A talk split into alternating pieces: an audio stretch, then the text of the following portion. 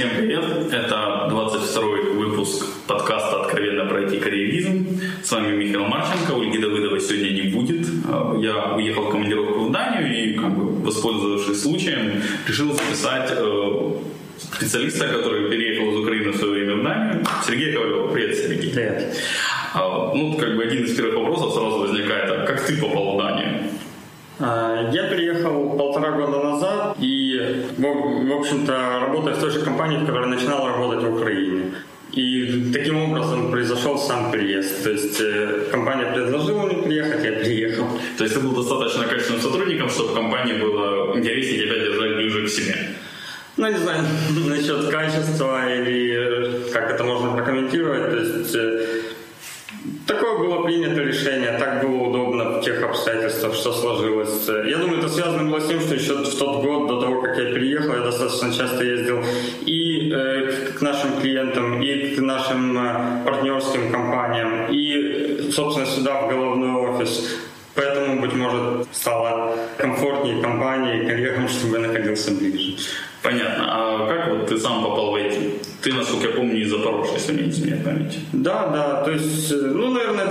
Стандартная ситуация, как и со всеми. То есть, э, учился в школе больше с уклоном в математику, участвовал в математических олимпиадах, олимпиадах по информатике, потом по тому же профилю учился в университете. То есть, я думаю, достаточно традиционная ситуация. Вот, а ну и начал в университете параллельно с учебой работать, правильно? Судя да, да, параллельно с учебой, в общем-то, с первого курса. Понятно. Ну, мы, как получается, в одной компании какое-то время работали в Сигмуме, если я ничего не путаю. Да, и у нас э, до настоящего момента есть э, команда в Сигмуме, и мы э, продолжаем с ним много работать. То есть я часто бываю э, в Сигмуме в киевском офисе. То есть, получается, ты из киевского Сигмума переехал вот как раз в Данию? Да, можно сказать, на сторону клиента. О, супер. А, слушай, а, такой как бы у тебя вопрос есть. Вот ты уже полтора года живешь в Дании, да? А есть какое-то движение вот, русскоязычной, русскоязычного общества там, в Дании, в Европе? Ну, не знаю насчет Европы в целом и чего-то такого э, строго организованного, формально организованного в самой Дании тоже не знаю. То есть есть какие-то знакомые ребята, с кем я общаюсь, кого я когда-то знал в Украине или уже познакомились тут. Есть ребята, с кем я общаюсь, это программисты с Украины, есть ребята, с которыми я играю в футбол, они совершенно разного бэкграунда. Ну, то есть какой-то такой тусовки, вот там типа что там, все собираются в это время когда-то, где-то такого нет, да? А, во всяком случае, я ничего такого не знаю, ну и как-то не стремился узнать. То есть то, что мне интересно, я нахожу. А, я знаю, что есть э, некая организация датско-украинской дружбы, но она такая более, скажем, такого гуманитарного уклона, там люди постарше, интересы далекие от меня, то есть я в этом никакого участия не принимаю. Понятно. А вот тяжело привыкать к другому языку, датскому? А, ну, я думаю, тяжело, но мне, опять же, сложно э, прокомментировать насчет датского языка, потому что я его до сих пор не знаю и даже не начал э, изучать к моему большому позору. А ну, жить это не мешает при этом? Это не мешает в, в повседневной жизни, то есть в той ситуации, в которой я нахожусь, работая в такой multinational компании, где рабочий язык английский, но э, по правде говоря, несмотря на то, что Дания, Швеция, Норвегия, то есть вся Северная Европа, это те страны, где, наверное, наибольшее проникновение английского языка, не считая тех стран, где это э, язык э, native, как бы, то есть как а, Великобритания или США. Э, но, э, тем не менее, очень хочется знать язык, потому что в ряде ситуаций его незнание ну, приводит к некоторому дискомфорту. То есть даже такие элементарные бытовые ситуации, как э, прочитать на упаковке товара, как его использовать, то есть приходится пользоваться Google Translate для этого, так как здесь зачастую, то есть товары с некой региональной дистрибуцией, на них нету дублирования на английском языке, то есть зачастую идет а, даже продукты питания, там какие-то полуфабрикаты, еще что-то, на них будет, скорее всего, версия датская, шведская, норвежская, исландская. Опять же, из-за особенностей региональной дистрибуции. Это такая ситуация. То есть есть, есть другой еще аспект, другое измерение этого вопроса, что, в принципе, для каждого человека, который хочет получить э, permanent residence permit, знание языка на определенном уровне является обязательным требованием. Permanent residence permit – это вид на жительство, правильно? Или гражданство уже? А, нет, это, в общем-то, вид на жительство. Я, опять же, не, не сильно знаю русскоязычную терминологию на этот счет, но это точно не гражданство. То есть вот permanent residence permit – это то, что человек в контексте датского законодательства может получить спустя 4, 4 лет непрерывного проживания при выполнении целого ряда условий. И одним из условий одним из таких условий является знание языка. Знание языка подтверждается сдачей экзамена по определенному уровню, то есть прохождением нескольких э, модулей. Гражданство люди получают гораздо позже, спустя 9 лет непрерывного проживания, и условия там еще жестче, то есть в том числе языковой, языковой критерий знания языка, он э, гораздо строже, скажем так. Ну, то есть два с половиной года у тебя есть еще спокойно довыучить э, датский язык, чтобы подать на вид на жительство. Э, ну да, собственно, единственное, насколько я знаю, э, в течение первых трех лет проживания обучения языка э, является условно бесплатным, то есть эти расходы компенсирует муниципалитет, в котором ты проживаешь, а в дальнейшем расходы на обучение нужно покрывать самому. И это, в общем-то, достаточно серьезные расходы, поэтому лучше начинать раньше, а не лениться, как это делаю я. Ну, вообще у тебя есть план оставаться дальше в Дании, жить, работать? Ну, я не знаю, как сложится, но, во всяком случае, мне нравится, и, и я, я бы действительно хотел здесь продолжать жить и работать. Слушай, а вот есть разница в менталитете в повседневной той, той же жизни между датчанами, украинцами, может, русскими или с кем-то? Ты еще сталкивался? Я думаю, разница есть, конечно, она есть. Какие-то, то есть мне сложно так в общем судить, может какие-то детали, я не знаю, что касается работы, что касается повседневной жизни. То есть ну чего-то такого очень ну, четкого нету? Наверняка есть, сейчас просто не приходит в голову что-то такое вот именно конкретное, о чем сказать. Слушай, а бывают мысли за полтора года вернуться обратно в Украину? Ну, такого вот именно осознанного желания у меня нет, потому что у меня этот э, выбор, в общем-то, осознанный, осознанный. Мне нравится здесь жить, мне нравится именно повседневная жизнь в Дании. То есть то, как устроено это изо дня в день, не что-то такое, то есть э, понятно, а опять же такой интересный момент, то есть, который, ну, уже многие, в принципе, знают, которые, кто сюда ездит, что по сравнению, может быть, там с какими-то 90-ми годами, у людей какого-то феноменального скачка в, в потребительских возможностях не происходит из-за того, что они меняют, скажем, Украину на другую страну. Даже на такую страну, как Дания или Швеция или Норвегия с высокой оплатой труда. Э, но между тем есть очень много очень важных э, нематериальных стимулов, которые, э, ну, к сожалению, даже нет тенденции, чтобы они появлялись в Украине. А можешь что-то рассказать про такие стимулы, которые для тебя в повседневной жизни? Это экология, это качество товаров и услуг, это качество государственного устройства в первую очередь. Это, в общем-то, я должен был начинать с качества государственного устройства, потому что все остальное это производные. Ну, это сейчас тебе виднее. Да, надо, надо тему поспорить как-нибудь потом за пивом после записи. Понятно. А после, ну, опять же, да, непонятно осознанный выбор, а желание там переехать в Штаты или куда-то еще дальше, там, Китай, я не знаю, Япония. Ну, я думаю, что у всех людей как бы выбор всегда строится из того, как жизнь течет, все меняется. То есть, если есть у людей какие-то интересные варианты, то они их выбирают. Но если говорить именно, опять же, о формате устройства общества, то, насколько я знаю, я, опять же, не бывал еще во всем мире, чтобы там как-то сравнение делать.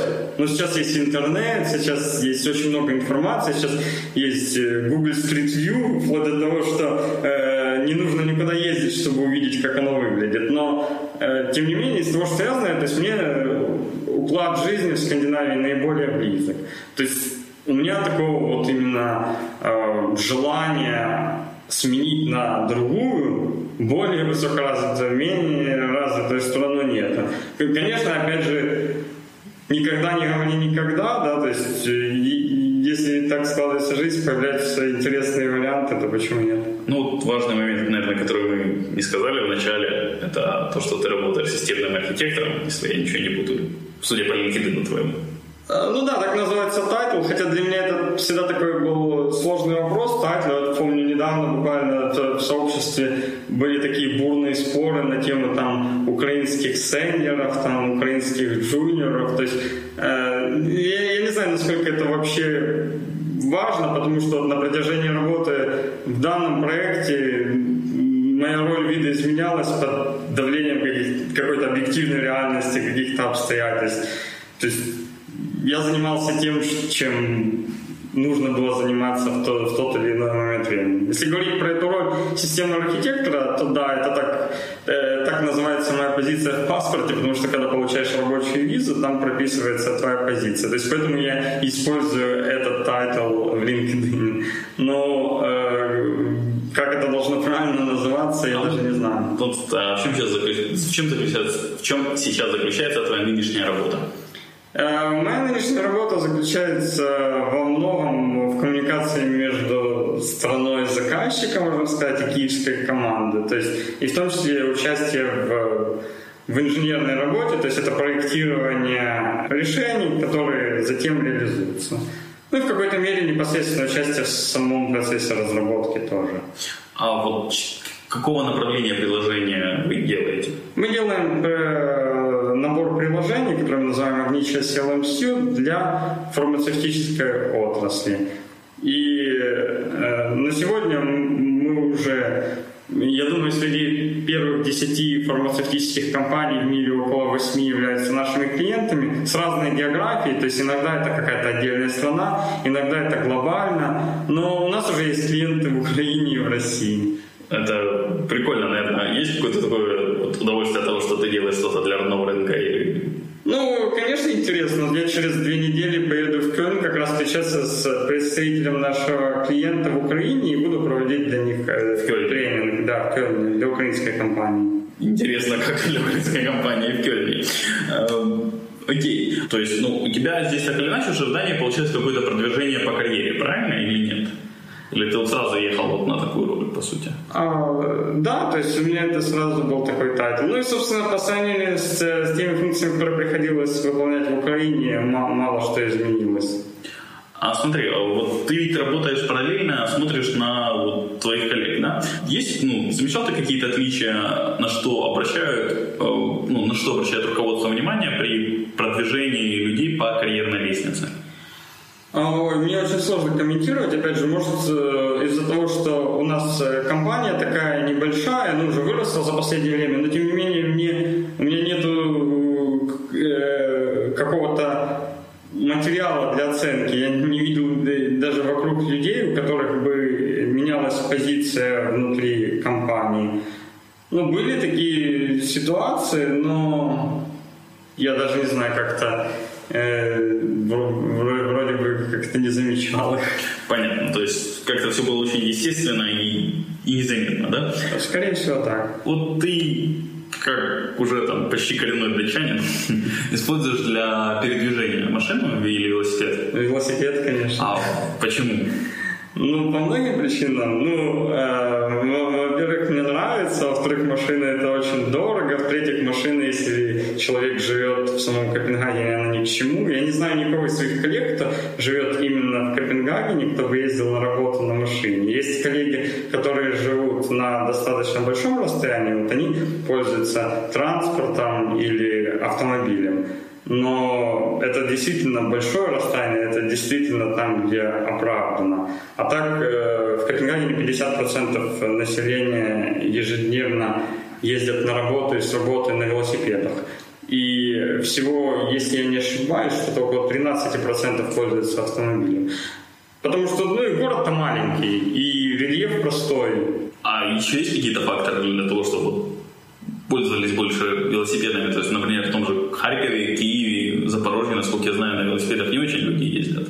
Ну, я думаю, здесь ключевой фактор – это инфраструктура. То есть, в принципе, велодорожка решает все. Она дает ощущение безопасности и сразу привлекает гораздо более широкую аудиторию. То есть, действительно, инфраструктура – это первый и самый важный момент. Это сейчас общеевропейская тенденция, то есть на самом деле есть э, эта э, тема очень для меня интересная, я про нее много изучал, как это происходило в Копенгагене, как это происходит в других странах. Так вот, интересный момент, считается, что в Копенгагене всю жизнь ездили на велосипедах. Ну, действительно, ездили на велосипедах достаточно давно, но такой массовости это явление не имело. Если посмотреть видеозаписи, может быть, середины 20 века, можно увидеть огромное количество автомобилей. Сейчас полностью пешеходные зоны, полностью пешеходные улицы некогда просто кишили автомобилями. Та же самая Ратушная площадь, Роцесплазм или э, многие улицы в центральной части города. Сейчас они полностью пешеходные. То есть это была инициатива определенного количества людей. Есть такое архитекторское бюро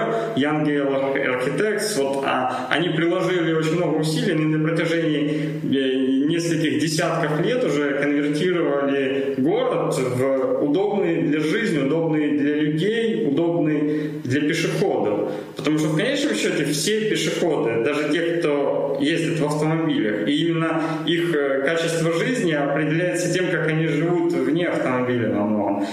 Э, и поэтому вот именно такая массовость велосипед, вообще велосипеда как способа транспорта, не как способа отдыха или способа занятий спортом, а как способа транспорта, это произошло ну, я не скажу в последние годы, но в последние лет 30 эта трансформация произошла здесь. А в последние годы это действительно общеевропейская тенденция, то есть вот э, чем... И, и, и даже можно последить такую корреляцию, вот есть всевозможные рейтинги качества жизни, и вот, э, как правило, все города из первой десятки, а в них э, очень популярен велосипедный транспорт.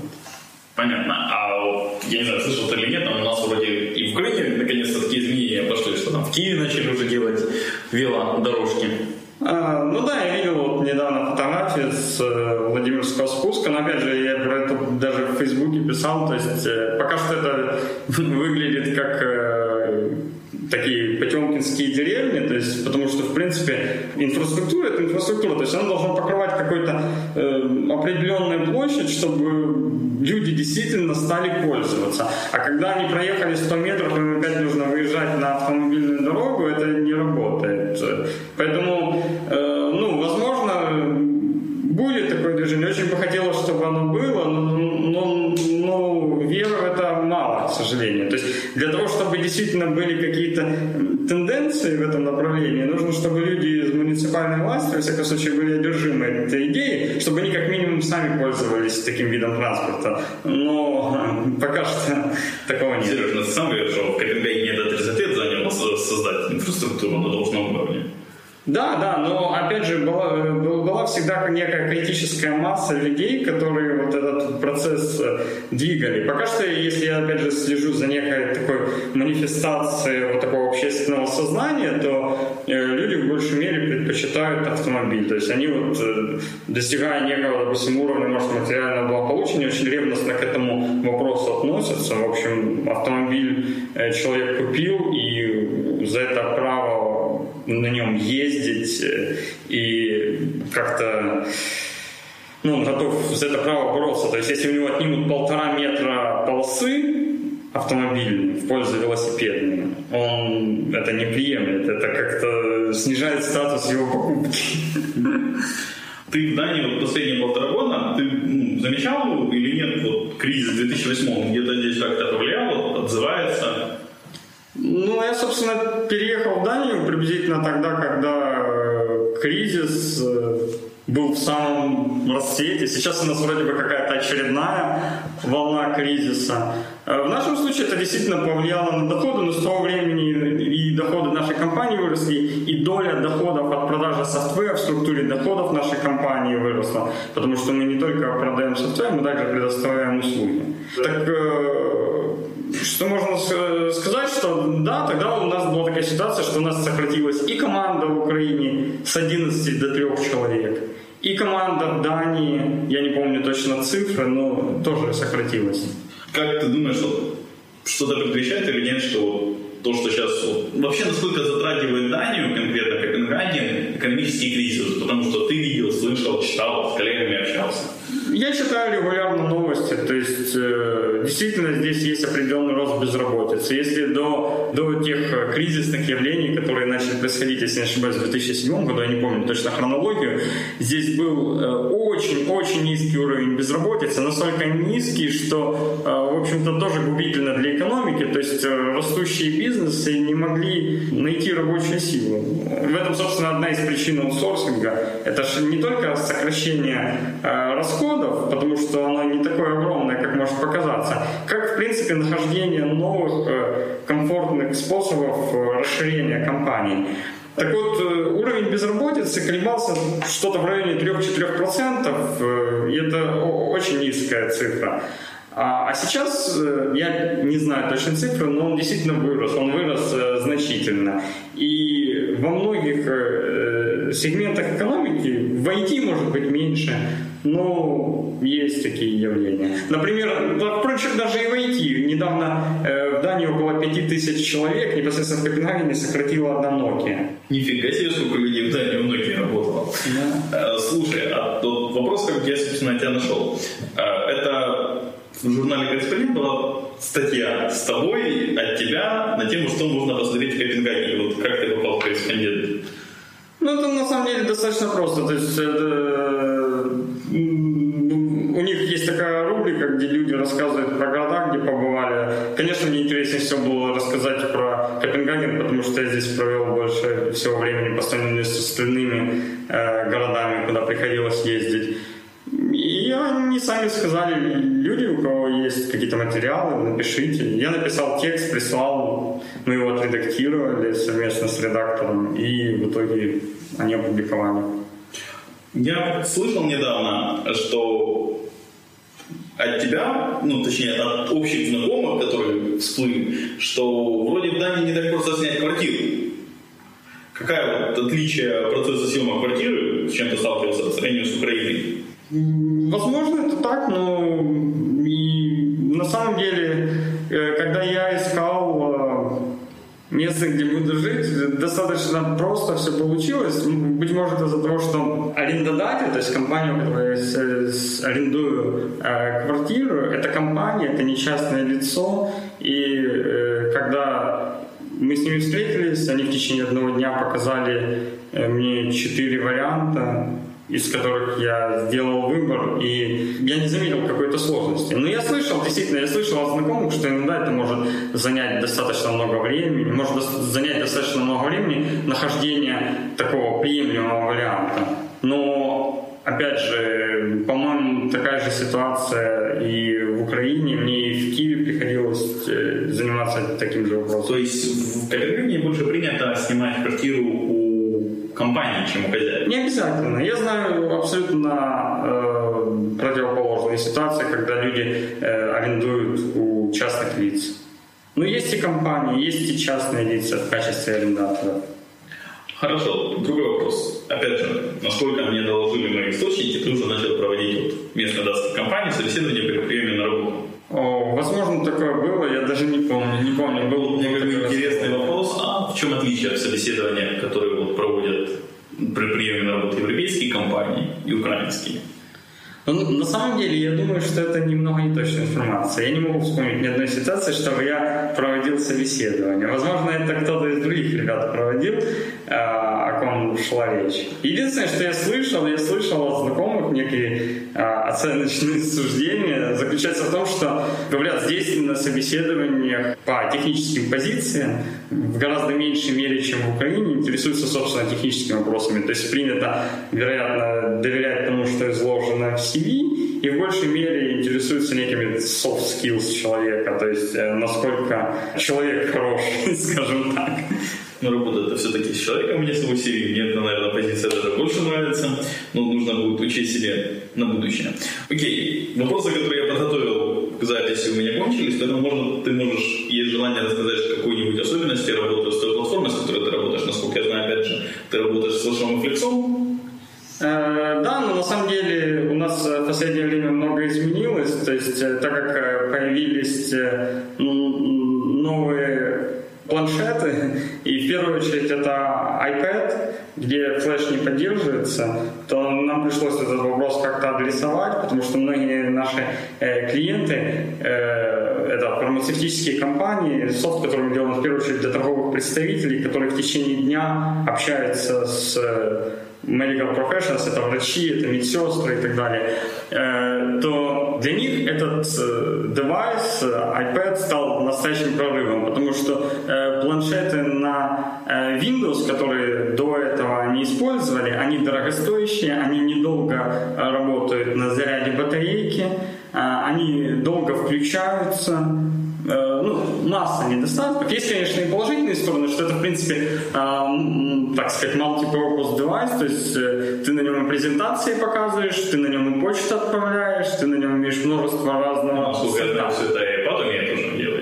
Да, да, но опять же, есть нюансы. Да, в многих компаниях есть некая э, корпоративная полиси, там используют вплоть до того, что какой-нибудь Lotus Domino или Microsoft Exchange является стандартом. То есть, опять же, компании, с которыми мы работаем, они очень консервативные, в частности в вопросах IT.